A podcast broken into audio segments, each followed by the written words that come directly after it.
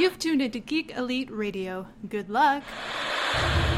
What if you found a portal to a parallel universe? What if you could slide into a thousand different worlds? Where it's the same year, and you're the same person, but everything else is different. And what if you can't find your way home?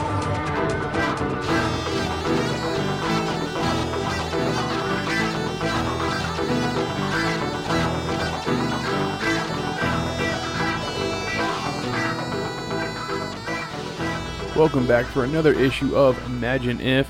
Uh, this week, I think we're gonna we're gonna try and set you up. We're gonna set you up a little bit better for the fact that Ant Man and the Wasp is coming, and uh, we want to talk to you about Pym particles and the whole Ant Man, Wasp, Giant, Giant Man family because it's The- there's quite a lot of iterations of that name. The Ant Man bunch, the Pym bunch. The I Pym don't know. I'm trying to get it to rhyme with Brady. Uh, so we're we'll, we're gonna go ahead and get into that this week. Kind of a kind of a 101, uh, uh, essentially a 101 of Pym particles. yeah, well, we're gonna we're gonna talk to you about the power source, where it comes from, and all the characters involved, and you know how we've discovered them. Because that's the neat thing about like a lot of people look at Hank Pym and they think of him as real one dimensional. Mm-hmm. But without Hank Pym, you lose a whole damn near universe of characters. No So- kidding. Yeah, they, they've uh, they've definitely spread out the the the Pym family quite a bit in the Marvel universe now. Even if you don't even know it, they're very low key. Yeah, Yeah. yeah. There's characters related that you wouldn't have realized. Yeah. So, uh, yeah, we're we're gonna. mm, I don't want to say deep dive, but we are definitely gonna dive into that that pool. We'll take a small We're gonna dip into we're that gonna put one. our we're gonna put our pinky toe in. uh, all right, but before we get into that, let's let's talk about what is on the spinner rack this week. Okay, so here we are, the last Wednesday of June, and coming at you, we'll have from DC Comics Bane Conquest number 12 of 12. I can't believe it's been a year. Yeah, that's I mean, crazy. that was a monthly book, 12 issues, so here it is. So I will be uh, interested to find out if there will be any ramifications of the conclusions of that book. Um, this is going to be the big one Batman Prelude to the Wedding Harley versus the Joker. This is titled Versus. So Harley is friends with Catwoman, and Joker is just chaotic. So one is going to be for the wedding, one is going to be against. I'm wondering. I don't know. So this could be really interesting to see what's going to happen out there. Uh, that Bane Conquest, I, I saw it in my my orders for August. The ones I did this month, Uh-huh. they had the the the trade yeah, they, they, for the whole thing. I think. Yeah, yeah, because they'll probably have um, this month will end it. I imagine July will be a rest month, and then August will be the month where it's like, hey, here's the whole trade in case you missed the whole thing. You know, kind of give some people some time there. But yeah. Um, Let's see. Uh, Dark Knights Metal, the Resistance trade paperback. Now, this is a trade, so you don't have to rush to go get the first print, but I would recommend it. I really liked this story, The Resistance. This is the one with Nightwing, Green Arrow, uh, the Teen Titans, and there was Suicide a fourth Squad. Suicide Squad. Yeah. And I just loved it. I loved how they reimagined Gotham as like kind of like a Game four Thrones, level. Yeah, yeah. you know, they just had to go through each level, and there'd be like the Mister Freeze domain, the Poison Ivy domain, and stuff like that. I thought that one was really cool. So if you want a neat story that just takes odds and ends of the DCU and throws them into a weird Gotham, that's the book for you. Um, Detective Comics number 983, if I remember correctly, this time this should be starting the new writer's arc. And the reason I point this one out is because the variant cover will be by Mark Brooks. He has done amazing stuff. This is going to be a guy to watch out for. Um, if those of you that are familiar with his names are probably are familiar with his name are probably saying, "Well, yeah, of course." Those of you that haven't, look out for this guy. I mean, this guy is this is going to be some Alex Ross level stuff. He's got some beautiful, beautiful art. Flash 49 will be coming at us, so this will be the issue before the final conclusion of the Flash War. So things are going to get really hot, and I have to say, I have been enjoying the Flash War. It's been fantastic. Hal Jordan and the Green Lantern Corps number 47. This will continue on with the um, Dark Stars arc, and if you read issue 46 two weeks ago, you'll know that kind of put Guy Gardner in quite the spot. So this time we're going to find out how he gets out of it and what's going on. Um, if you're interested, kind of a spoiler. So the Dark Star armor comes and it's kind of like a Green Lantern ring. It's like you have great justice in your heart or something like that. So it presented itself to Guy Gardner while he was in a meeting with Arkillo. Now the greens and the yellows will not talk to each other 100%, but Guy and Arkillo have a relationship because they're buddies. So it's kind of like, uh-oh, here's this armor and you know, Guy's going to be like, screw that, right? No, Guy says, "I'll take it." So he bonds with the Dark Star armor, thus officially becoming a Dark Star. Wow. And then he winds up coming back to Earth, and he actually attacks his father. Um, he's like, you know, ready to judge him for all the years of abuse, mental and physical abuse. So, wow, that was crazy. So, um, right before he was about to put the death blow out there, Arkillo shows up and luckily stops him. So this will probably pick up the loose threads from that fight.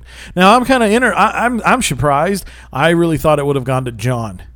Um, I don't know if Robert Venditti. I mean, I imagine he does, and I hope he uses this pretty soon. But you know, John Stewart has a history as a Dark Star. Yeah. and we haven't. I haven't really seen it come into play. You know, if anything, it's kind of like everybody's like, "Oh, who are these people?" And it's like, "Well, I get it. This is you know DC Rebirth, so who knows?"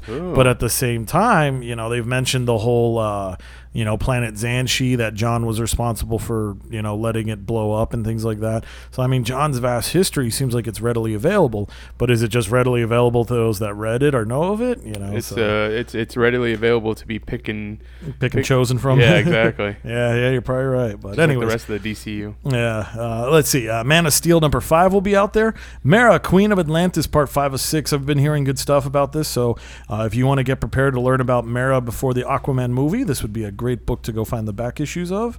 And the Super Sons of Tomorrow trade paperback will be out there. I'd recommend it. I think it was a fun little story. Teen Titans So special wait, number one. wait, the one thing I didn't understand about that was that so Super Sons gets well, how many issues was it? Oh well, the original run. Yeah, this Uh, this last yeah, this I want to say like I think it went into the 40s. Okay. So you have that, that's ending, and then they're gonna do Adventures of the Super Son, but that's only gonna be like a six issue mini. Yeah, it's either a six or maybe it's a 12. I thought I but saw it's six. it's definitely a series, I like a limited series. Yeah. So Yeah. it's like that seems weird. Why not just keep the book going and Well, but put the thing those is, last ones in there? well, it's been canceled long enough that it did get canceled, but luckily fans kept asking for more, so Oh. that this is kind of like to please fans the miniseries. That's the way I'd see it. You know, so I mean, it's it's definitely be vocal, but be vocal in the right ways. And this one kind of seemed that you know readers responded correctly to asking for more of the Super Sons, which they got. And of course, with somebody like Pete Tomasi, you know, he's gonna like, dude, I love writing this, so of course he's always up for it. So yeah, so that's kind of how I looked at that one. Uh, but this one was kind of this one was the neat one with the the future evil Tim Drake that came back, and he was basically trying to be like, I need to bring my friends back, and I want him to succeed because I miss Connor Kent and and uh, And Bart you know, and- and Bart and all of them, you know. uh, Cassie Sandsmark. Yeah, so that'd be neat. So if you're a fan of Young Justice, uh, if you want to tear up a little, this would probably be the book for you.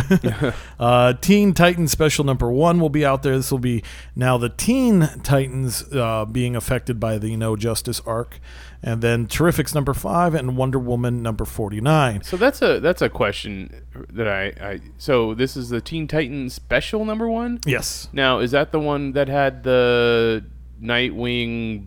Ba- No, that was the Titans. So that's Titans. Yeah. So we know coming out of uh, no, no Justice that the new Titans team is going to be uh, Steel, Natasha Irons, uh, Nightwing, uh, Beast Boy, Raven, and Donna Troy. Yes, and, then Miss- the one and- mysterious and guy Miss on the Marsh cover. Martin. Yeah, Miss Martian. Miss Martian. Oh, there's there's one more. yeah, because Warren. I mean, at least I thought I remember seeing somebody. I was like, "Who the heck's this guy on the cover?" So that is the new Titans team, which you know makes me want to know what happened to the rest of the Titans. So the original Teen Titans, like uh, you know, Yeah, where's Roy? Roy where's and Wally. Donna and stuff? Well, Donna's in the book, but, But- yeah, like some of them, yeah, like what's gonna happen? the Tempest, and but what happens to the Teen Titans team after No Justice? Is there a, a new book coming out, or is it they're keeping with that book? Who's going to be on that team? Is Damian still going to be leading that team? So I do remember seeing Damian in the artwork. Um, I I want to say I think this is just a special, and then the book will continue with its previous numbering. I'm not 100 percent sure as I'm not reading the Teen Titans. Yeah, I as well Uh, uh, quit reading the Teen Titans. I Yeah. just wasn't into the I don't know the the, the writing of it. Damian is just a hard character for myself to follow.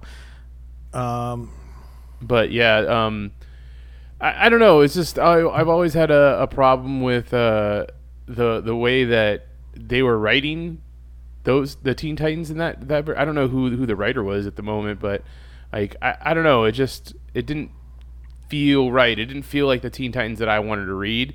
That's why I, I, I jumped on Titans though, because I really enjoyed that book, even Right. with uh, you know characters I didn't know like Bumblebee and um, well, what's uh he was he was Hor- oh he became Guardian right Gabriel Yeah, I think so. Yeah. other's name or he became Guardian in Young Justice. I thought that he did the same thing in the comic books at one point. I think he may have. Yeah, Gabriel Hornblower because he's the he's he was Vox at one point and he could uh he had like a power to blow a horn and teleport or some shit like that. Yeah, it was a weird power. yeah, no, well, this one, so I finally got this list to come up. Uh, Robin, Kid Flash, this would be the Wallace West Flash, and Red Arrow. Now, this is interesting because. As in Roy? Mm, Oh, well, it- Emmy. yeah, it's it's a female Red Arrow. So those three are on the cover. Um, so they're going to be the ones dealing with, you know, we're tired of superhero status quos and the adults don't do anything about it. Oh, so champions? yeah, basically, this might be their version of the champion. So yeah, it's going to be the uber new wave of teen sidekick teen heroes that are going to be going through it. And I mean, not to disrespect the creative behind it, it's just this is a group of characters that I'm not really too terribly interested in. So, but yeah, I think this is going to be the book that will be like I think that's kind of like a zero issue, and then it'll go back into what it was. one of the things is that I don't I don't get any personality from Wallace. Maybe I just haven't read enough of him, but like he, he just does he just to me seems like a non-person. Like it doesn't he doesn't have any any any traits, any personality, anything. Like the the what was it? The Lazarus contract seemed like that was their biggest push to give him some kind of uh yeah, let him do something. yeah, and it's ju- he just fell flat for me. Yeah, you know, honestly, I could agree with that. I don't think he's really found a voice yet. Um, I mean, when he's in the flashbook, when I read him in the Flash book, he has something, but it's more he's a reactive character, and I'm looking for him, forward to him being progressive and you know doing things. And like you said, I, I felt like that. Um, the, the, the, the that contract, I thought that one, contract. Lazarus contract, I thought that was going to be big, especially with him kind of siding with Deathstroke Right. afterwards and being like, "Look, Deathstroke wasn't necessarily doing a bad thing, so how can we think we're any better?" Uh, yeah, it's it's tough because they're so new characters yet, and they haven't really had that run that's established them with their voice and what their views are. So it kind of is like, eh, you know, I mean, you're, taking a risk ultimately with the group. But for me, I just, I always see the Titans as like a welcoming group. You know, like they're that family, they're that clubhouse, it's that group you go to. And with Damian at the helm, I just don't buy that as him. Like to me, he should have been like the first Robin that wasn't a Titan. You That know? would have made more sense. That- yeah. to me, like, because like even though Jason was a Titan, Jason was a Titan during that era of they didn't know what were, they were doing with Jason. He hadn't found his rebellious voice and whatnot. You know, it was just like, you know, hell, you could have just called him Dick. You could go back in those issues and blurt it out and, and call him Dick, and everything would have been fine. You know, so like to me. Dick and Tim definitely embraced the Titans. They should have been leaders. Jason was just there out of respect for the Robin suit, but to me, Damian shouldn't have been there. Like the I- only reason why I get Damian there is because he'd want to, he'd want to lead the Titans and be like, see, I can do it better than than Dick Grayson or Tim Drake. Right, I And could, the- yeah. And then there's also the whole like, I'm ready to lead like thing. I could lead. He, like to him, he's like, I could lead the Justice League right now. I could do it just as good as my father, if not better.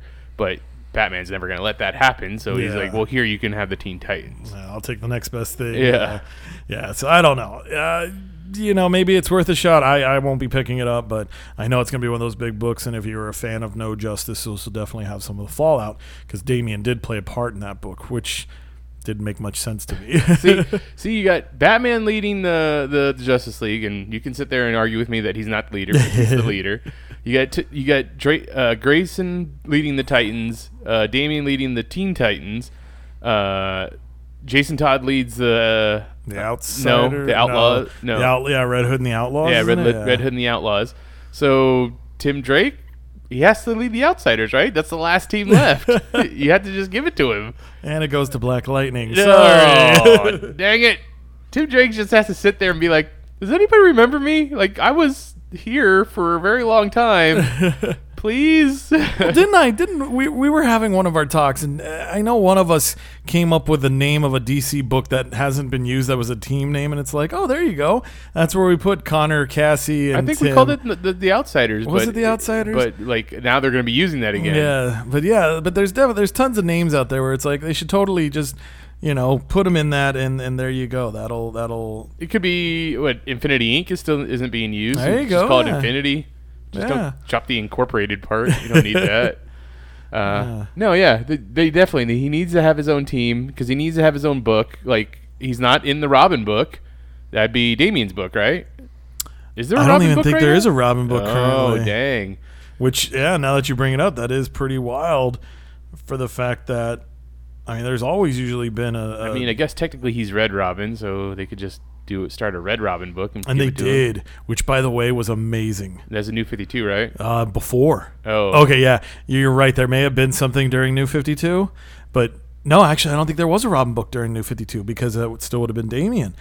But no, but when Robin became Red Robin and they gave him that book, it was right around the time of Batman R.I.P. Like it was the spin-off book from that, Mm. and that was where Tim went, and he went on kind of like his global adventure, and he got into this whole like battle of wits with Ra's al Ghul. That book Oh, I think I remember that. awesome. Yeah, yeah. yeah. Yeah, 'cause and that's he- when he gave him the title of "You did good, Tim. You're a great detective." And, it's wasn't like, he also like uh, wasn't that the part wasn't that the time when um, Bruce actually adopted him? So it would have been he was Tim Wayne and he was he was walking around with those crutches to act like uh, Tim Dr- or Tim Wayne had like been injured, but you know Robin was actually still Yeah, he used that to disguise himself from his secret identity. Yeah. Yeah, yeah, he definitely that was the book where because he was adopted before that, right. but yeah, that's where he finally played up. It's like, well, technically, I'm Wayne, so I'm, I have the found, you know, I have the Wayne Foundation be, to back me, so I can go all around the world and sa- so- solve problems and stuff like that. And then yeah, wasn't he like into Lucius's daughter? Was it Lucius's daughter? I think it was Lucius Fox's daughter because that's since obviously he was doing more with the Wayne Tech Company, Right. Yeah, and so they wound up like the tabloids said they were engaged, but it was mainly because she found out about his identity, Right. so she was helping him. Yeah, Did, did anything ever happen? Because obviously we have uh, Luke now. yeah. But What happened to her? yeah, is she still around? Hmm, that's interesting. So she's one of those missing characters. Uh, all right, I, I, I cut you off there. Yeah. Well, but that, yeah, so that's all your stuff from DC. Uh, Marvel, they're going to have some great reprints coming at you. Uh, Amazing Spider-Man 800. If you missed it, don't worry because here's the third printing. It's how good it did. Uh, and since we're talking Ant-Man, I'm going to toss this in there. There's an Ant-Man and the Wasp Growing Pains trade paperback, Get it. and it? this one's would what's that? I said, get it? Growing pains. Yeah. Uh, uh, this one's really neat though because it will actually jump through various eras of Ant-Manology and all those characters. So you know if you're if you like what we're talking about and you want to take a risk, that would definitely be a trade paperback to go after. This one's a good one. Uh, Avengers No Surrender hardcover. So No Surrender was a 15 issue story arc that involved everyone. It brought all the titles back together, and uh, it was pretty fun. I enjoyed it. Uh, Black Panther number one will be getting a second printing, which is just in time for Black Panther issue two. So if you missed out, you can go ahead and get both those issues at your local comic shop. Deadpool Assassin number two. So this is the darker Deadpool book, the more adult-oriented one. And the great thing about it is it's drawn by Mark Bagley. So if you want to get your uh, hardcore Deadpool on, this is the way to go. well, because the the more mainstream Marvel Deadpool, he's going to be a little bit more lighter. Right. But this is you know a Deadpool assassin. You know, like, Like he's going to fact be that he actually is a mercenary and Yeah. kills people. Yeah. Uh, Hunt for Wolverine Mystery in Madripoor number one is getting a second printer, which is perfect because issue two will also be out there, so you can get that one caught up. Uh, Infinity Countdown Darkhawk number three of four will be out there. I've been enjoying Infinity Countdown, and I actually bought the Darkhawk books. I enjoyed it. Uh, I really like what they're doing with that character line, so I hope that there's some good um, follow through once this story arc is over. Marvel 2-in-1 will be celebrating issue 7. That's been a fun book following the adventures of Ben Grimm and Johnny Storm. Multiple Man number 1 will be out. This is a 5-issue miniseries that brings the uh, the Multiple Man back. Well, actually I guess he's already been back, but he's back to life. He uh, he died during the Death of X crossover as well. And uh, so this will be interesting because somebody pointed this out. He doesn't have the M tattoo over his eye In this new in this series. Yeah, Okay. so is this multiple man or is this just dupes? one of the dupes. Well, the idea is supposed to be that if the the original dies, then all of them die. But Who knows? Well, it would always, yeah, it would always kind of go back to even like if one died, all the memories would transplant to the other, and so he would get both experiences. I mean, that, was it? Uh, I think Ultimate X Men did a good storyline where they had, you know, they just had the origi- the original Multiple Man just like hiding in a cave somewhere, and just his, he just had all of his other dupes running around doing him, being him and stuff, so that he could always stay alive. But I think it was yeah something like that, which is kind of a neat twist because can't get hurt that way, but Right. at the same time you turn a little weird. Yeah. but then again, he's getting all the experience anyway. So, True. you know, kind of yeah. But anyway, so that's going to be out there, and that should be perfect because don't we have a movie coming for Multiple Man? well, right? Or is okay, so back just two guys got drunk and said, "Yeah, let's do this." well, I'd say probably about a year ago, it was James Franco uh, announced that he was going to be doing uh, Multiple Man, or, or at least someone announced that James Franco was going to be Multiple Man. Uh, I think that was before the the major negotiations of Disney and Fox started. So as of right now, I think all that stuff's being put on hold. Yeah, hold. it's definitely going to be shelved. Well, at least we got a comic book out of it. So there you go. Um, and anyways, continuing on, Old Man Hawkeye, number six of twelve. So that's going to reach the halfway point of that miniseries, and I've heard good stuff about it from you. So that's going to be exciting. Old Man Logan, number forty-two, will be out there. Uh, we're just going to rename it Old Man Marvel because of all the old people books out there. Yeah. Uh, Secret Empire will be getting a trade paperback, so if you missed out on the story and you're curious what everybody's talking about, this might be worthwhile. And now I have a heavy heart recommending this one because I I enjoyed Secret Empire. I thought it was interesting. It really shook things up, but I don't think Marvel's going to follow through with it because technically we should have two Captain Americas out there. The Cap that became Captain America as we know him, and And then, then- the E is Stevel. Stevel, yeah. And then Stevel was locked up in a shield compound, and then later on he was moved. I'm throwing air quotes, and then you know the guards that were moving whispered "Hail Hydra" in his ear. So it's like, well, where is he now? Is Marvel going to remember that he's out there and use him sometime? Um, I don't know. And we do have a new Captain America writer coming. Actually, we have a new Captain America series coming next week, um, so maybe that'll be something we'll see. So I don't know, but anyways, if you're interested in a story that really goes after the Captain America myths, there you go. Sentry number one will be out there. Yes, the Sentry, he's back. Um, I hope this creative team does something different. I hope they have him do something more than just fight himself as God. What was his evil version called? The uh, The oh the, the void, void. yeah. Please don't make that mistake. That's what everybody does all the time, and it just it gets old. I, I have that one on order, so I, I can't wait to find out what that what that in, what what they end up doing with that character. Good, I'll live vicarious through you then. Okay. uh, Thanos Wins by Donnie Coates, trade paperback. This one's been fun, and if you were curious about the whole Cosmic Ghost Rider, aka Old Man Punisher, um, this is the book. And I'll be honest with you, I, I luckily I was out of town, and uh, they had the whole run, like Thanos issues 13 through 18 all with their various printings. So I bought it. Uh, I read it in you know an afternoon, and it, it's just it's fun. It's just the goofiness of comics. Uh, it was a neat story that Thanos put himself in. Um, ultimately, when you meet Cosmic Ghost Rider, you're kind of like, all right, his story's pretty interesting. So I know I'm more in it because of Frank Castle and what happens to him. But I will be honest with you, I enjoyed what I saw with uh, what was going on for Thanos. So, who'd you say that was? That was Donnie Coates. Yeah, Donnie Coates. Uh, Now, he's is quickly. there a Donnie Coates and a Danny Cates? Yes, I believe so. There's so. two different- No, I'm sorry. It's a Donny Cates. I mis- Okay, I so misread it's Donnie that. Cates. Yeah, so Uh, we'll I- amalgam those two people. I was gonna say I, I've been. I mean, I don't know if I've actually read any of his stuff yet, but I keep seeing his name pop up on my like my comic book Twitter. So that, that it sounds like he's killing it over there at Marvel. Like he's yeah, he's he's definitely going to be uh, he's going to be somebody to watch. yeah. You know, his his art or not his art, but his writings have been really good. So he's he's out there in a couple books. I can't list them off the top of my head. But Does he have anything to do with the new Avengers book or Thor book? no, no, no. That's still Jason Aaron. Huh. Okay. Yeah.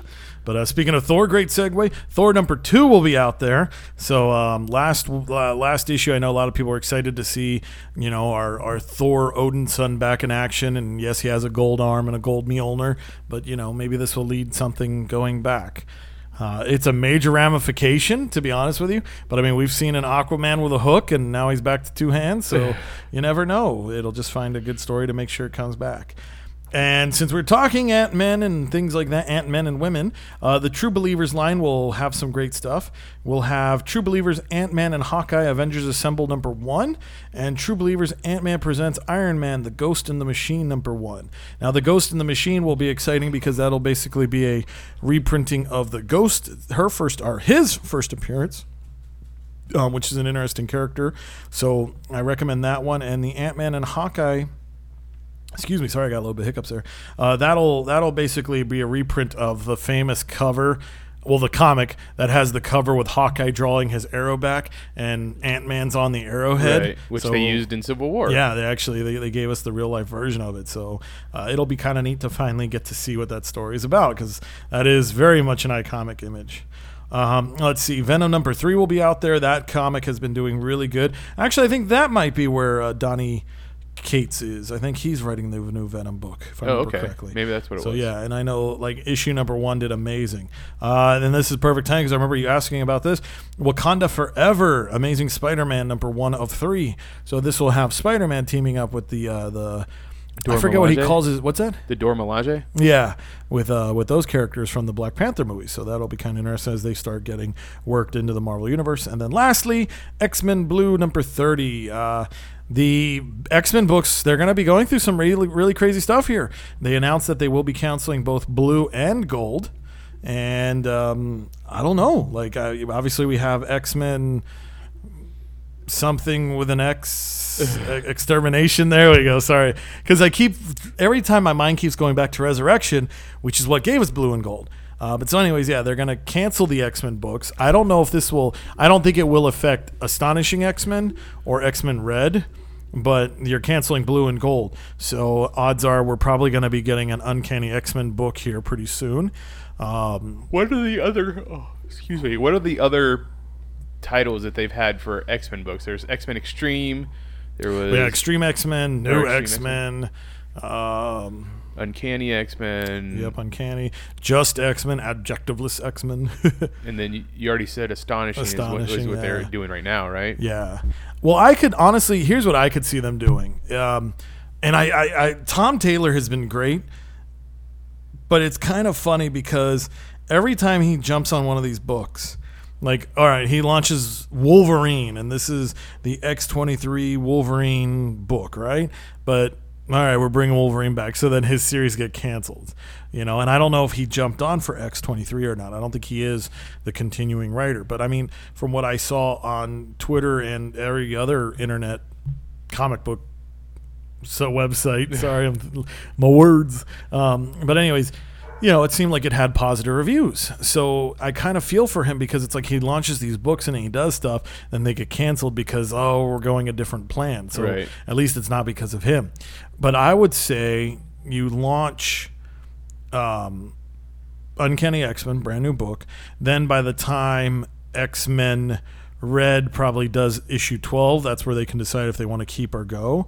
And then you say heck with it and you either, you know, rebrand it as X Men with issue 13 and beyond, or you give yourself the big anniversary number, whatever number X Men would have been on. And there you go. You could do something like that.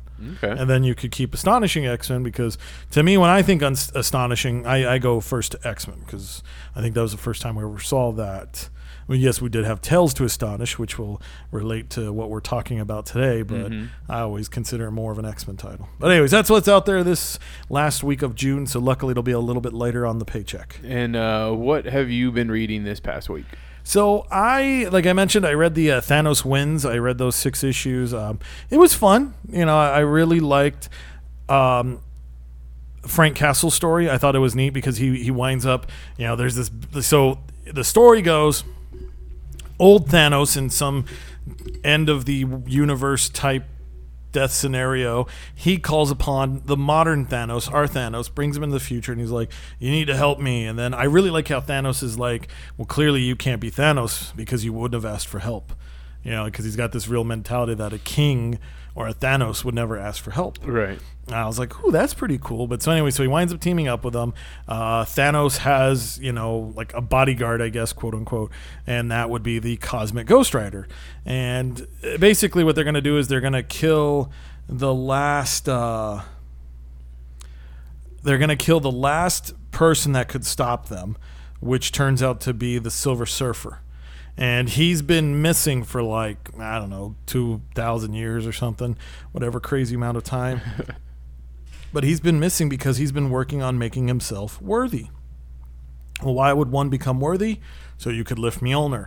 So you have, you know, a Silver Surfer with cosmic powers wielding a Mjolnir coming at you, and you know the first time he punch or the first time he goes after Cosmic Ghost Rider, he cracks him in the skull and just basically either kills him or you know whatever he takes him out of the battle.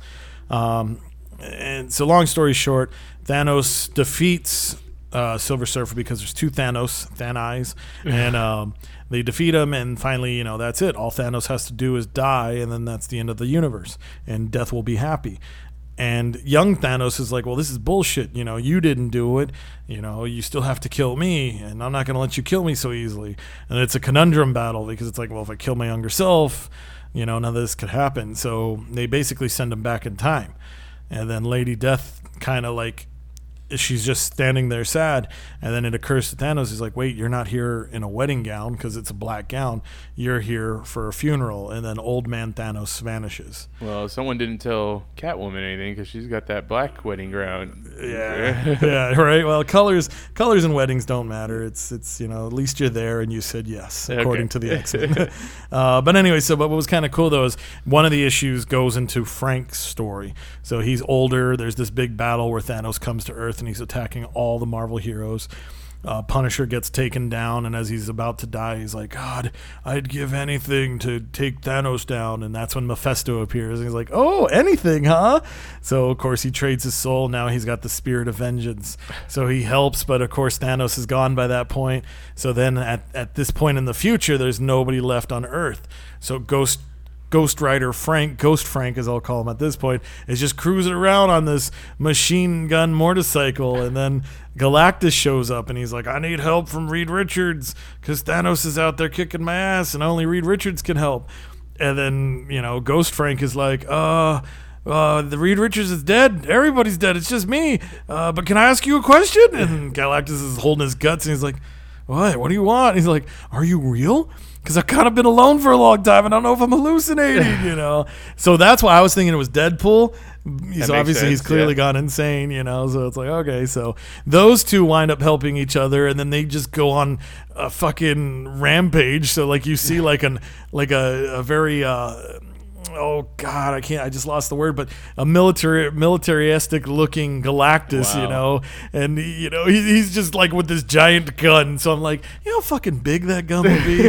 Like it's like he's holding a damn train as a Yeah. handgun you know? So him and frank are running around pew pew pew you know killing everything in sight hunting down thanos. Finally they find thanos. Or no, so yeah, and Galact I forgot. So before, you know, before Galactus can fade away, uh, Ghost Frank is like, God, I'd give anything to stop Thanos. And then Galactus is like, Oh, really? You know, so then he gives him the power cosmic. So now, you know, Frank has the spirit of vengeance and the power cosmic. So he finally becomes the cosmic Ghost Rider. So him and, and War Savage Galactus are going across the universe. They finally find Thanos. Thanos just viciously kills Galactus in like one move, and then Frank is like, "Son of a bitch," and you know, so Thanos is like, "Well, yeah, you don't have to kill me because I'm out stopping all the bad guys in the universe. So why don't you help me?" And crazy Frank, Ghost Rider, Cosmic Punisher, Ghost Rider, Spirit of Vengeance, whatever it is now. Okay, why not? You know, I got nothing else to do. So yeah, so it was. I mean, it's it's So- way better than what I'm recalling. I mean, it was a fun issue. I mean, that sounds ridiculous to give him all that power, but you know, Well- there's only one le- one power left. You just need to give him the Phoenix Force too. No, no kidding. When they have the miniseries come out, there you go. That's the last thing he'll have to get. There left. you go. Uh, but so yeah, so I read that. Um, I read Justice League number two. Um, it was a good issue. It was definitely a filler issue. I felt like you know, like it's the space between some stuff. But we get introduced to the Speed Force. Or sorry, the Still Force, which is the opposite of the Speed Force. We get introduced to the Ultraviolet Lanterns. Uh, John Stewart's recruited reluctantly, but I believe, and it's funny, nobody else is jumping on this, but it sounds like he did the Ultraviolet Lantern Corps oath in his first appearance. He says wow. it, you know, because it's he's giving this rhyme scheme. So I'm like, oh, that must be the oath. So I don't see anybody going crazy. There's a baby in there, um, and they're like, "Oh, who could this baby be?" And Luthor's like, "You'll know who the baby is," as he's talking to Solovar. oh god, no, what's the the evil Flash Monkey villain? Um, Oh, Gorilla Grodd. Gorilla Grodd as he's talking to Grodd, and he's like, "You should recognize him." I'm calling it. I think it's the Turtle Man. really? Uh, yeah, because the Turtle Man was old as dirt when he fought Barry. God, I think he fought Barry in showcase number four or something like Barry's second or third appearance. So I think it's just him. I think that's that the Still Force must have Birth you new know, turtle? Yeah, you know, it it, it, it made him a baby somehow. Uh, I read Avengers number three. I enjoyed that. I'm very curious to see when the final host gets the SmackDown. It's been interesting seeing these two new teams come together. I like it because for once these teams feel like they're powerful again. Uh, they feel like you know, like this is the action book. This is where all the cool stuff is happening. Um, I read Batman 49. Wow. I don't want to spoil it for you because I know you're reading this book, but holy crap, that issue was awesome. uh, Man of Steel number four was out. I read that. I was kind of bummed. Like this is the first issue, but again, I'm not saying it was a bad issue. It was just that filler issue, you know. So it's like, well, I think I'd rather have a five issue miniseries than a six issue miniseries. But luckily, Kevin Maguire was there to deliver some beautiful art, so that was always exciting. And nothing else is jumping at me, so I think that was about what I read. what think- about you? Or sorry? Yeah, I was just thinking. The only thing that I think I cracked open this week was uh, issue one of the Immortal Men. Uh, once Oh. again, one of the new books that to come out of uh, Dark Knight Metal. Dark Nights Metal. Uh, it's uh, part of the New Age of Heroes uh, line in DC. Which already feels old. yeah, this one is uh, the Jim Lee project. Um, he's the the main artist on it. So with this whole New Age of Heroes, it was like it was showcasing a lot of just the artists and stuff, right? Pretty much. These were books that were going to be artist driven. And this one is written by James Tyen. Tyen Yeah, the James James fourth? Tynion the fourth. Yeah. Yeah.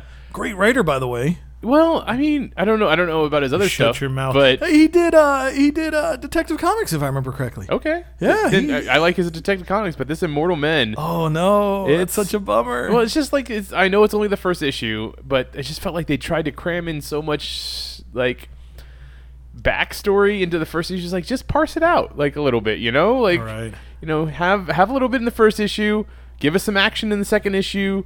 Third issue, drop a little bit more, and then you know fifth fifth issue, just be okay. Here's some, here's a lot of the story. You know, like just don't cram everything in in the first like issue. Just so be like, got naked on the first date, basically. yeah, it's just like, oh man, it, they're they're they're doing all this like, oh, there's this whole world of uh, immortal people that you have lived forever that you've never known about, and our heroes have never known about. They've stayed in secret. It's like, really? How do you stay in secret from people like Martian Manhunter or? Well, what about the Batman. immortals we do know? Like, Yeah. how come you know, like Vandal Savage and and Ra's al Ghul, Ghul? You yeah. know, like, come on, they should have been like, fucking Steve over there is an immortal. Yeah. we know that. Yeah, there's plenty of uh, people that have lived forever in the DC universe, and we're gonna just sit there and be like, oh, well, we didn't know about these people. That's a bummer because that's what I thought the Immortal Men book was going to be. It was taking advantage of the immortal characters That we already do existed, have. yeah. Now you're telling me they gave us more. Yeah, I mean, maybe in the n- next couple issues you'll find out that because what they have is different factions. So so far we've only seen two factions and they're fighting against each other. There's uh, and there's the the one that's that's that's that we're following that um uh is led by a man called the Immortal Man, which I think might be the old character from was the that Mitch Shelley?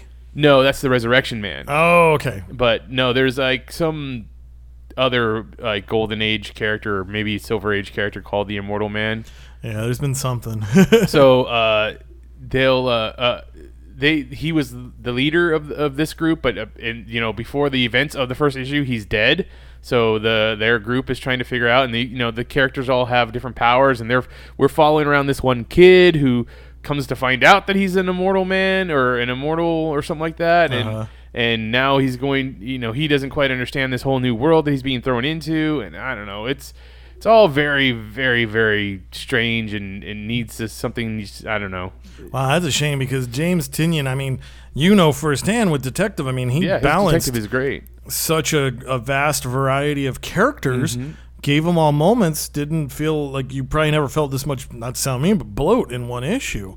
Wow, that's such a bummer to hear. I'm But- guessing the only reason why is because with you know detective most of the people reading that book are already going to know all those characters and you don't need to sit there and just create a backstory for everybody, but now that's what you're you're not only creating a backstory for a brand new character, you're creating a backstory for a whole world of characters. Like what what what is this world? Why is it it, it what it is? And you know where did it come from? And why has it been secret all this time? How So, have they not been discovered by Batman?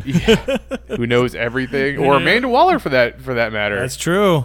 So uh, that's pretty much the only thing that I cracked into this week. Um, but uh, I, I guess I'll I'll probably give it a couple more issues, especially since they're still going to be coming in my order. But yeah, you're at at least up to three. uh, so. yeah, I think I'm up to five, but uh, I don't know. I don't know if I'm gonna keep them much longer. And I think I think my new thing is six issues. If I if I can't get get a, a good story in six issues, then you don't deserve my you know money. that's where i'm at it's i look at when the first arc ends Mm-hmm. and by that point like for example with the terrifics i'm excited for that book but i still have not read issue one Mm. Um, you know yes i'm busy yes i read a lot of comics but that tells me that if that couldn't have made it to the read up pile by now Mm-hmm. it might not have been too exciting and i i hate to say this because i want to see everybody get a great opportunity but I just feel like this initiative, the New Age of Heroes, I feel like it just kind of fell flat. Like it's almost like, you know, you had New 52 and then it went all the way through to like issue 40s. Then they did that rebranding with the whole DCU. And this is when you had the Truth Superman and the Jim Gordon Batman. And some of those ideas were neat. One of the two, maybe, you know, but some of them really fell flat. And it was just kind of like a non event, you know, and it's like, I almost kind of feel like that's what happened. It's like, yay, we got Dark Nights Metal, and it was supposed to be the Dark Crisis. Hooray, this was cool. And here comes the new age of I don't care, you know. So I don't know. It just it I don't know. Yeah, the ter- the Terrifics. I mean, I, I want that to be done well because I love Plastic Man and Metamorpho and Mister Terrific, but uh, yeah, it's it's not captured me yet either. Like it, it something needs to happen in that as well. It's yeah, this whole new age of heroes. Like I I, I think I think I've I've only started three books uh, out of it: uh, the Terrifics, Immortal Men, and uh, Sideways. Sideways, yeah. But I've also jumped onto Challengers, but that hasn't actually come yet. I don't believe. So Yeah, I don't think your physical copy. yeah, my, out, yeah. So uh, all right, that's what we've been reading this week. Let's get into the Pym particle Pymverse. universe, the Pymverse. uh, I, like like we said, I mean these this Hank, Hank Pym and Janet Van Dyne are the are founding members of the Avengers. The MCU wouldn't have you know that, but they are founding members of the Avengers. Yep, uh, Janet Van Dyne named them. Uh, Really? Yeah, back in go. Avengers number one. But we have uh, Hank Pym. His first uh, appearance is Tales of Astonish number 27, Jan- January 1962. Whereas Janet, first appearance is Tales of Astonish number 44, June of 1963. So almost, or more than a year later. Yeah. Well, see, so here's the thing: when when Hank Pym first appeared, and actually in that issue you referenced Tales to Astonish number twenty-seven, that is the first time we get Pym particles. Mm. But we only have Hank Pym in a lab coat. This is the man in the anthill. So Tales to Astonish back then was kind of like a Tales from the Crypt type book. It was an anthology book Yeah, different so this was happened. just like a one-time story beat. Then, luckily, hey, the numbers are coming back. People liked Fantastic Four. Uh, there's there's more vast array to heroes. So, uh, if I remember correctly, I think uh, Hank Pym was a joint production between Stan Lee, Larry Lieber, Stan's brother, and Jack Kirby. So, hey, let's go back. And I think like it took a couple issues later, like I think like probably Tales to Astonish number 30, somewhere around there. And then you had like a three park arc that basically started watching Hank Pym grow as a character and then finally to getting a suit and formally becoming the Ant Man. Um, I don't know how quick they said it because I forget if it was either in Tales to Astonish 44, which was Janet's first appearance, but Hank Pym is a widower even way back in the early silver age. So he was married to his wife who was i don't i know she was russian but i don't think she was like a russian secret agent or something The way or, that they have her now. yeah. So she was killed and you know with it being a foreign issue basically hank saw no justice. Um, janet van dyne her dad was being attacked like he was obviously a very rich socialite and, and she was a rich socialite and so she goes to hank pym and she's like look i know you know like your your wife was killed, and Hank was very reluctant to work with Janet because Janet was the spitting image of his deceased wife. Oh wow. Yeah, and he didn't want to work with her because he didn't want to open that part of himself up. You know, it was just easier to be, you know, alone, vengeance of the anthill. You know, um, an ant crashed through his window, and therefore, Yeah, of course. The one thing that brought him fear as a child, Yep. he knew would now. what do criminals hate? they hate ants, Ant which is a true statement. Everybody hates ant Yep. bites. So, anyways, but anyways, uh, so Janet was like, "I need your help. You know, what can you do?" So he, okay, let me take you to my secret lab. Turns out I'm Ant Man, and so he helps her gain powers, not like how he does, but she gets actual powers. Now she still uses the Pym particles to shrink, shrink. and eventually grow like he does, um, but he implanted so that way when she would shrink. She would wind up growing wings, and I believe she also had a wasp sting as well. Right. And Ant Man just could shrink and grow and talk to ants via the helmet. Right. So that's how those two became superheroes. And from that, we have Janet and Hank and the Pym particles. And then years later, we, we get more and more of the family. So talking about that, let's go through the the list of just the names that Hank Pym has used throughout the years. Oh my gosh. So you have first off Ant Man. Yep, Ant Man. Then when they start the Avengers, I imagine there might be something out through between there, but he also becomes Giant Man. Yes. And the reason why he became Giant Man, Hulk left the team. So they needed so they a bigger needed a character. bigger character. Okay. And hey, if he can go small, why couldn't he go big? And that, that's another thing we should talk about Pym particles. Uh, I think the the movie kind of does a, a good idea of what it is because it's not the the shrinking of a person, but shrinking the space between their atoms, Something, yeah, yeah. yeah. and that's why you get things like uh, the the well, the atomic punch was was atom the the Yeah, atoms that was the first, yeah. but they've they've kind of done the same thing over in uh, Marvel now, where uh, because they shrunk down, his density still stays the same.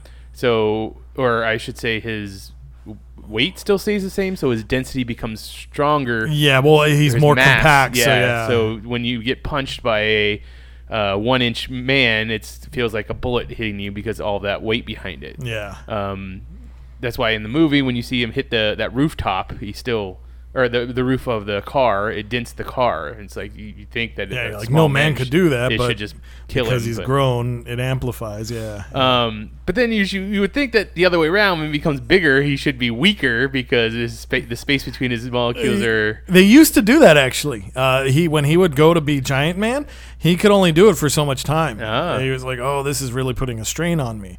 But you know, as the comics developed, I'm sure they found like, "Oh, you know, if I put this little additive in there, it'll make Yeah. me better." You know, they they took some of the Venom formula and mixed it with the Pym particles and Giant Madness. So then you also have Goliath. yep. Then he became Goliath, which was that crazy blue and yellow costume. Now, was that because of the Avengers color scheme? Like, do you any reason why he decided to go blue and yellow? I don't know to be honest with you. I couldn't tell you the design process behind that. I just, I know. I, I think probably because he was red and black, So the so opposite they kind of went yeah. the opposites, blue and yellow. Uh, there is um, a yellow jacket yep. Then he became the yellow jacket, which was a very low point in the career of Hank Pym. because that was the crazy him. That was the crazy yeah, version exactly. of him that, that had br- had a mental breakdown, and he, Yep. he he thought, well, Yellow Jacket was like, I can be the I could be the leader of the Avengers because I'm the best. I'm the smartest the one here, and you know, I'm the uh, one willing to take risks and, and do the things. And, you know, Hank is is a is a wuss and all that stuff. Uh, he was also Wasp at one point after Janet had died during Secret Invasion. Yep, and that was when he was the Sorcerer Supreme as well. Or no, the he got the Scientist title, Supreme. Scientist. There you go. Thank you. Uh, which we end up finding out later on that was all bull. Like some some entity was just Oh, lying to him yeah, or some know, shit like that, Hank. right? Yep. Um, uh, now currently he is part Ultron, which has to be said that he is the original creator of Ultron, Yes, not uh, not Tony Tony Stark. Stark. And they used his, he used his own brain waves to map the brain for Ultron. So it's essentially a child of his, a clone of his. You know, it, it's it's the same version of him, but malevolent. Yeah. Um, any other names am I missing? Uh, Dr. Pym. Actually, I think that was during. I mean, uh, that's a given, but he actually ran around as, "Oh, it's Dr. Pym." You know, uh, I want to say I think this was around the West Coast or West Coast Avengers or Avengers West Coast. Is that the outfit one's- that had all the pouches and had all the little things inside of Yeah, it that he you could, know, he was just like, uh, keep all my cool tools in here. It's kind of like you know Reed Richards' uh, unstable molecules mixed with Pym particles Right. types of stuff. Yeah. So then, if you just stick to the Ant Man name or the Giant Man name or the Goliath name, you have Bill Foster as Goliath. Well, okay, so this is in there. So if we go Goliath, I think the first person to take on that legacy was Hawkeye. Oh, so Clint Barton. Yeah, because he kind of had a little bit of an inferior complex because he's like, everybody's got powers and I'm here fighting with an ancient weapon. so he became the giant, or he became Goliath as well. And then you had uh, Bill Foster, who became the Black Goliath. Right. That's that was the name he chose. But by the time he dies in Civil War, I believe he's just Goliath. Yeah, I think by that point, black part. yeah, they kind of realized like, hey, every time we make a black superhero, we call him Black, you know, Black so, Lightning, yeah. Black Vulcan, yeah. Yeah, so Um, and then uh, now it's Bill uh, Bill Foster Jr. that no, ha- Tom Foster. Sorry, Oh, is it's Tom Tom, Fo- Foster. okay. Yeah, I, I, I thought it was Bill Jr. as well, but no, he's he's officially credited as Tom Foster, carrying on the legacy of Bill Foster. And you know, the the death of Bill Foster when they did that in Civil uh, War. Civil War, that was gross. Yeah, the, the I mean- lightning bolt through the chest. Well, like, I get how he died, but I just thought it was so sad that it's like they couldn't have found a way to shrink him down to normal size. Instead, it's like just dig a big hole, wrap him up in a tarp, and toss him in. Yeah. Like I thought that one was just like, really, like, I, I ugh, you know, like. Damn. And then like it was done so quick. Like it wasn't, you know, like, oh, here we go. You know, I mean, I get it because usually those events are triggered by something because, you know, Civil War was like, all right, we're gonna we're gonna take some people on and whatnot. But yeah, so anyways, I don't know. I just, but yeah, that was a sad moment, you know, when when Bill Foster was killed that way. Um, the aftermath of it. yeah. Uh, for Ant Man, uh, the next one to have it would be Scott Lang, Yep, who we follow in the movie. Yep, and I was reading about him. This was kind of interesting. So Scott Lang first appears in Avengers issue 181, which was March of 1979. Wow, that's And pretty then- far back. Yeah, yeah, he's kind of an older character. But then he becomes Ant Man in a book called Marvel Premiere, issue 47, April of 79. Oh. So they must have had that link to be a two parter, unless the timing was just maybe the books got scheduled differently or something. But yeah, he actually so he knew he knew Hank Pym. Um, he knew about the particles and whatnot, and he was also a very smart man himself. But it was you know his daughter was in danger, and he just had to go after it. So he same thing. He breaks into Hank Pym's lab, steals the Ant Man get up, and, and goes after it. Um, once he does rescue his daughter, he does go back to Hank or to yeah to Hank, and he's like, "Hey man, look, I'm sorry I did this, but here's why." And then at that point, Hank is I think he's Dr. Pym. Mm. And he's just kind of like, no, go ahead, be Ant Man. So that's how he And s- becomes that. Speaking of his daughter, uh, Cassie, Yeah, Cassie Lang. Cassie Lang, she eventually grows up to be, or doesn't grow up, but in her teenage years becomes Stature, who Well, so a this was funny because she was she was kind of she has that curse that Franklin Richard has. You're always a kid. Yeah, Because oh, we yeah, can't yeah. age your adult. So if we have the kid grow, the adult's grown. So she was forever a kid. But then when we had the whole MC2 what if issue, you know, what if Spider Girl or what if Spider Man had a daughter, which became May Mayday Parker Spider Girl, which launched the whole MC2, she became Stinger. So she kind of looked like Wasp. Right. And that's the first time we see her as a hero. So I think years later they kind of say, "Oh, we'll let her grow up two or three years later and become stature." yeah, we get of the, Young Avengers. Yeah, so she she went the other way. She went instead of being an ant person like her father, she went as a giant person like his predecessor. Yeah. So that makes you question who the dad is. No, No. sorry, bad joke. Uh, then the next Ant Man, I believe, would be Eric O'Grady, who Yeah, Ant-Man number three, So Eric after. Scott Lang dies during Avengers disassemble. Disassemble, thank you. Uh, he uh, the the suit goes to Shield. Uh, they were gonna. Oh, I'm sorry. They're gonna give it to another character, a different Shield agent who was supposed to get it first. I think his name was Mitch. It was because I remember it was like right around that time you and I were just having this goofy conversation, like, who's a character with our name? Nobody. And then this new Ant Man book comes, it's like, hey, there's gonna be a guy. He's gonna be the next Mit, or he's gonna be next next Ant Man. He gets killed. He gets killed in the very- no, his face. Oh, that's Didn't he, right. like he got like waffle iron to the face or something. He like gets that? he gets he gets destroyed. Yeah. uh, and then uh, Scott being, or not Scott, but Eric O'Grady being the low life that he is, he's like, well, I'm gonna protect myself during this big excursion. I'm just gonna put the suit on. And he becomes the new irredeemable Ant Man. Uh, I think eventually that Mitch character comes back and he comes, he kind of a bad guy to Eric Yeah, O'Grady he's- because he's like, you stole my shit, Yeah. kind of thing. And uh, if I remember correctly, I don't want to give credit, but if I remember correctly, I think Eric O'Grady is created by uh, Robert Kirkman. Oh, really? Yeah, I- think he I could see the, that. I think he was the guy behind that whole thing, and I just remember what was it, the shower scene of Miss Marvel, Yeah. and Eric O'Grady is like, "Oh my god!" Um, well, that's why he's irredeemable.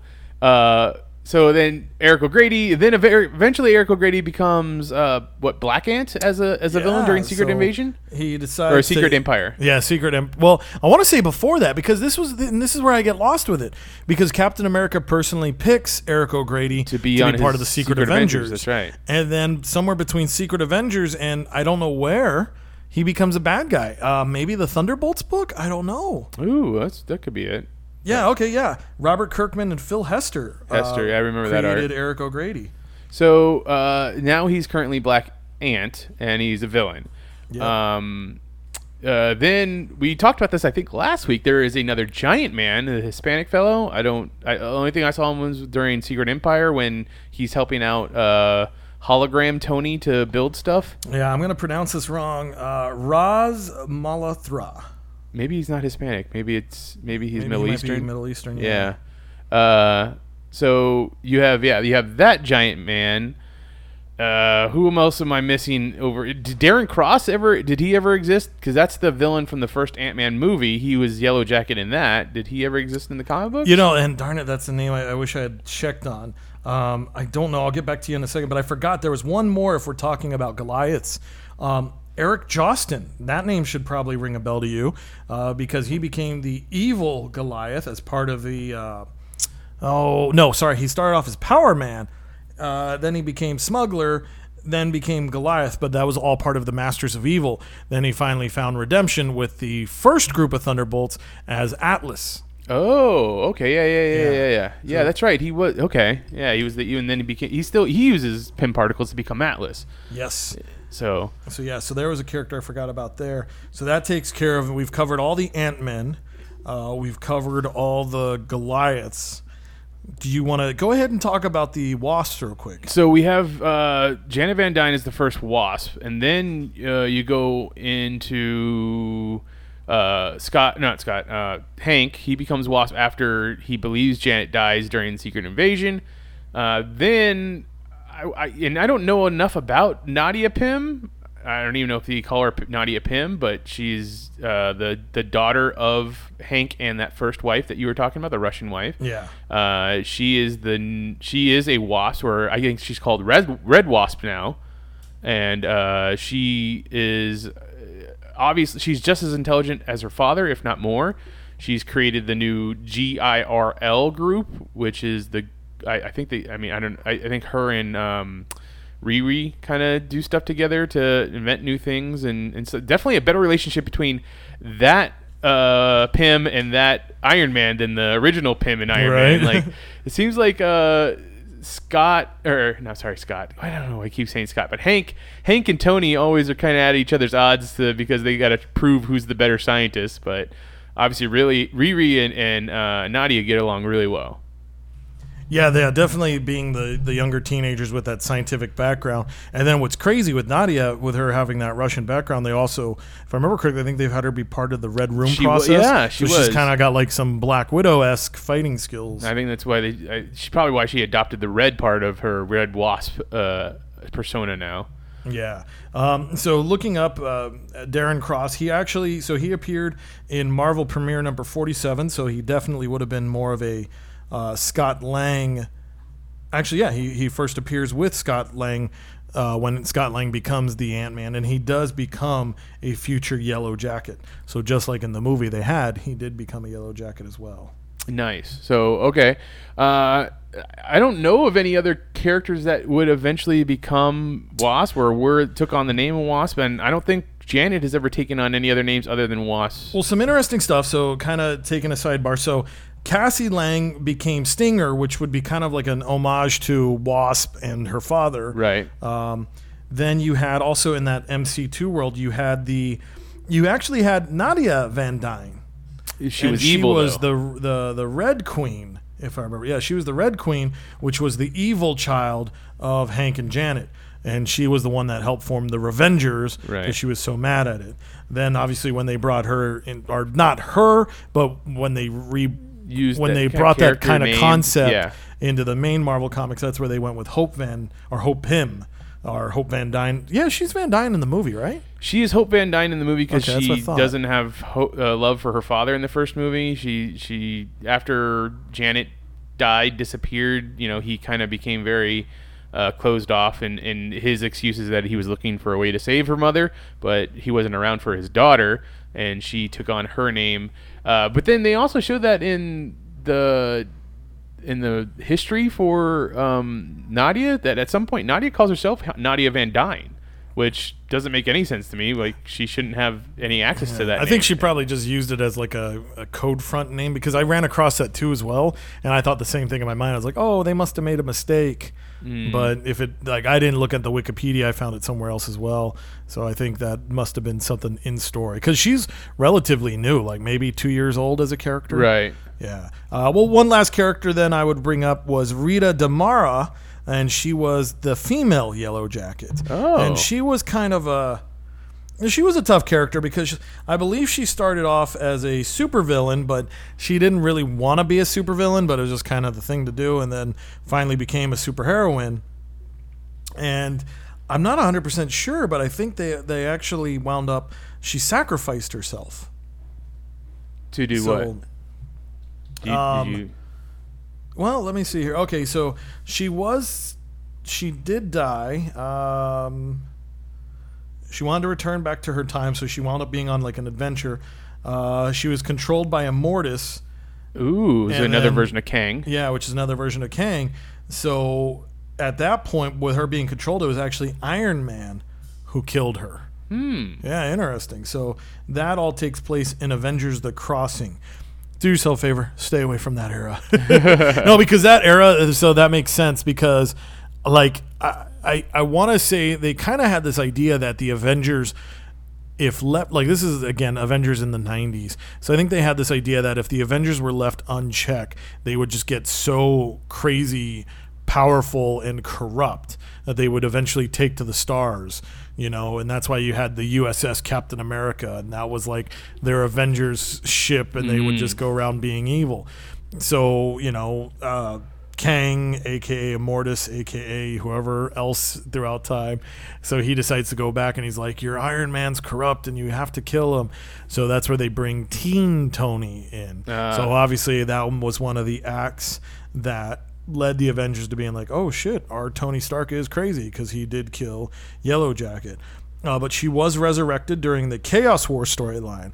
This story eludes me because I, I, I do remember it, but I didn't. I was like, ah, I'm going to take a pass on it. But apparently, it was like major in the Avengers and the X Men books, where it kind of brought some characters back to life. So yeah, we had Yellow Jacket, uh, Swordsman, and the Shi'ar Warrior Death Cry. They're actually given you know a second chance at life. So once they defeated the Chaos King. Uh, a couple of members of the Alpha Flight were also restored, and so yeah, so we do have a Yellow Jacket out there. Rita is back to life. Just haven't seen her in much action. So uh, what it looks like in the Ant Man and the Wasp movie, that the villain, that the main villain that we're gonna get, or at least one of the villains we're gonna get, is Ghost. Uh, they've changed the character to female in the movie. Uh, and it looks like she might get her powers either from the quantum verse that we will see them travel to, or maybe even some type of Pym particle uh, mishap. But in the uh, the actual comic book version of the character, it's a gentleman. Uh, we don't know his actual name. There's still a lot of mystery to his character. The, Yeah. the first time I ever saw him was during his run in Thunderbolts. Uh, he, to me, he always came off as more of a Tony Stark or Iron Man villain, like because he really hates the Starks and the idea of you know how much tech they have, greed corporate like greed. uh, um, but uh, the it looks like in this one it's more the the Pyms that she's uh, angry with, and uh, she might be some type of corporate spy that got caught up in something.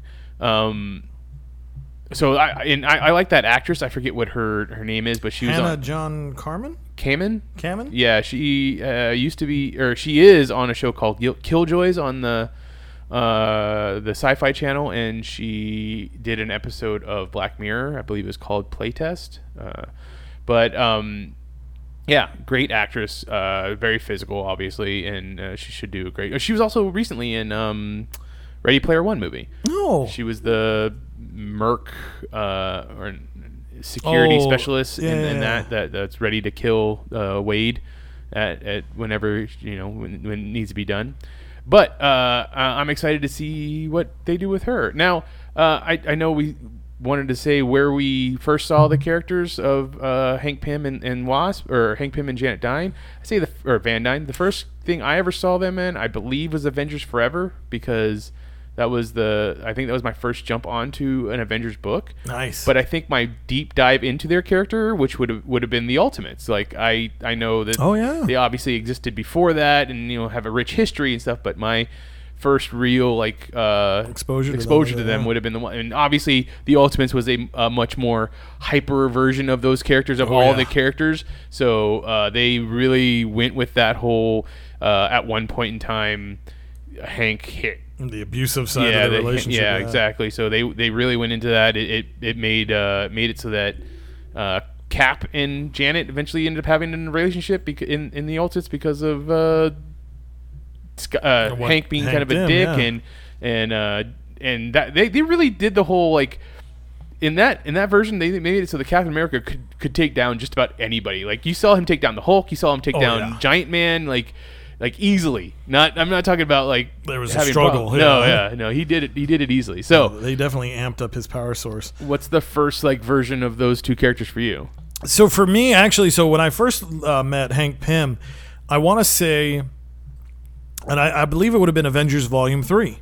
Uh, this was that whole Heroes Return era, and uh, you know Kurt Busiek and George Perez they were writing the Avengers, writing and drawing, and you know basically it started with the classic team, and I was like, oh, this is awesome. So I you know I read their stories in there, and you know right off the bat, Hank and Janet were the first ones to basically be like, hey, we're gonna leave the team, we're gonna focus on our relationship, because I remember he took out a beeper, you know, because this is that era. Turns out to be a little ship, and they shrink down, land it, and fly off on you know a couple's retreat. So then I went and I bought the Marvel Masterworks, the Avengers number one, and I remember reading you know the uh, the first tales of the Avengers, and then I got to see them back in their classic days. Um, for me, where I really like.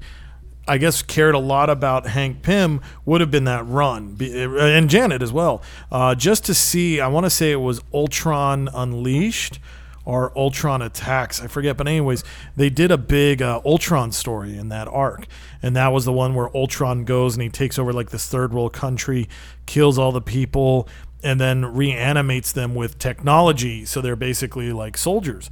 And he was going around and, and it introduced me to the concept of like how crazy like people always say this the, the Summers Grey tree is crazy. No this one's wilder because it's like ultron does all this stuff and he's like well i do it for my mother and father aka hank and janet. And then there's uh, Alkhema and Jocasta, Yeah, which are kind of like Jocasta, his yeah. his wives, but they don't want him.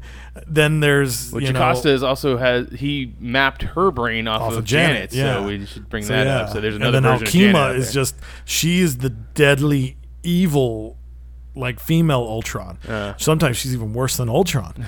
Um, then you know it's like well we forget or then Ultron thus made Vision, Vision, which was right. based off the brain waves of Wonder Man, and Wonder Man was recently revived by Scarlet Witch, who's related to Quicksilver, who are the children of Magneto at the time. So it's like you just spiral through this thing, and it's funny because it's like that means when you look at at Scarlet Witch, and anytime she's next to Hank Pym, that's like her grandfather-in-law. yeah, kind of. You know, so you kind of look at that and you're like, holy Everybody's crap, the same know? age, but they're yeah, you know, so it just it kind of opened it up for me, and I was like, wow, this is really cool. Um, so that's where I really discovered those two. Uh, Scott Lang, I really like when I discovered him. It was when I, I think it was Geoff Johns who brought him to the team when Geoff Johns did that run on Avengers, and I thought that was really cool because you know, you, you- like because at first I met Cassie Lang, I met her in MC two. So then to find out, oh, here's more of her father, and to see how he was struggling, you know, it's like because it's funny because it's like, yeah, the guy's an ex-con.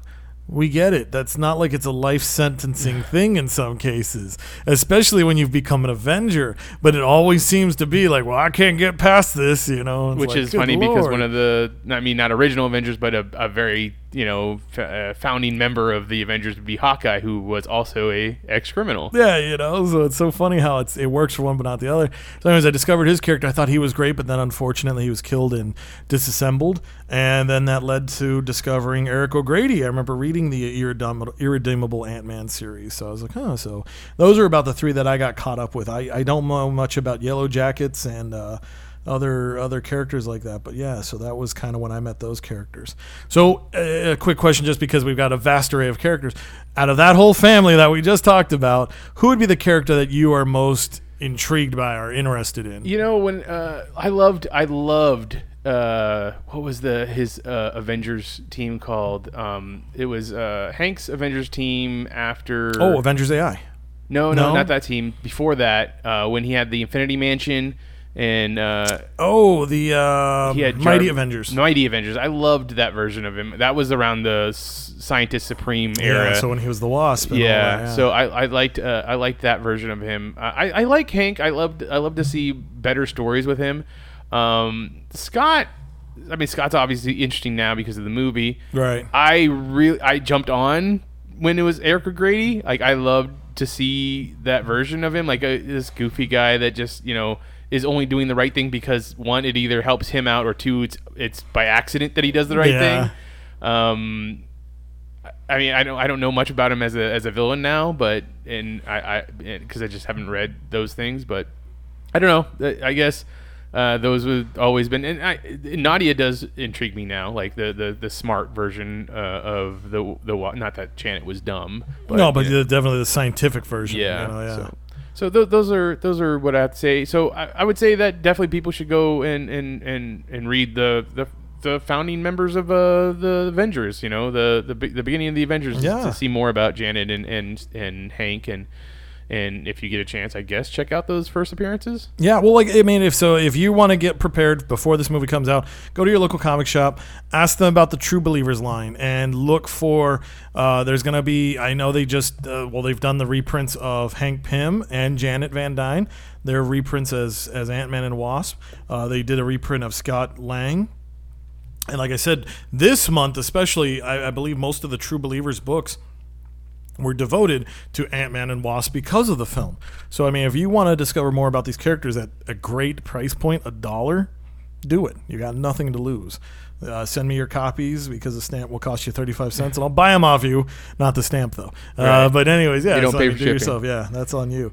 But, uh, yeah, you know, they're, they're great characters. And honestly, like I said, for me, if you want to see a lot more about them, I would highly recommend Avengers Volume 3. And like I said, I, God, I wish, I think it was Ultron Unleashed and that storyline was just insane like because that was at one point where we actually see like and it's a shame because like i feel like every decade has that redeeming story for hank pym where it's like i finally got the sh- the, the, the the specter of the ultron off me hooray it's not gonna haunt me and then here comes the next story you know Yeah. like fuck it he was the guy who created ultron but two funny things i always think about when i think about hank pym so during civil war you know, in that story, we don't know that they're Skrulls. We don't know any of that Right. stuff. So Hank Pym is one of the guys. I think he was talking to Captain America, and he's like, "Look, did you notice like who took on the side of pro registration?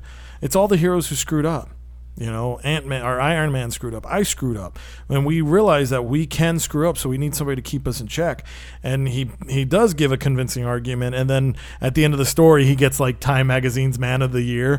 But then you come to find out, oh no, that was a scroll. Skrull version. because then we have Hank Pym come back from outer space, and he's like, "I've been gone forever. I'm a man out of time." Because we were joking about that. It's like he was only gone maybe six months. Like, Yeah. come on, dude. Uh, so I always laugh at that one.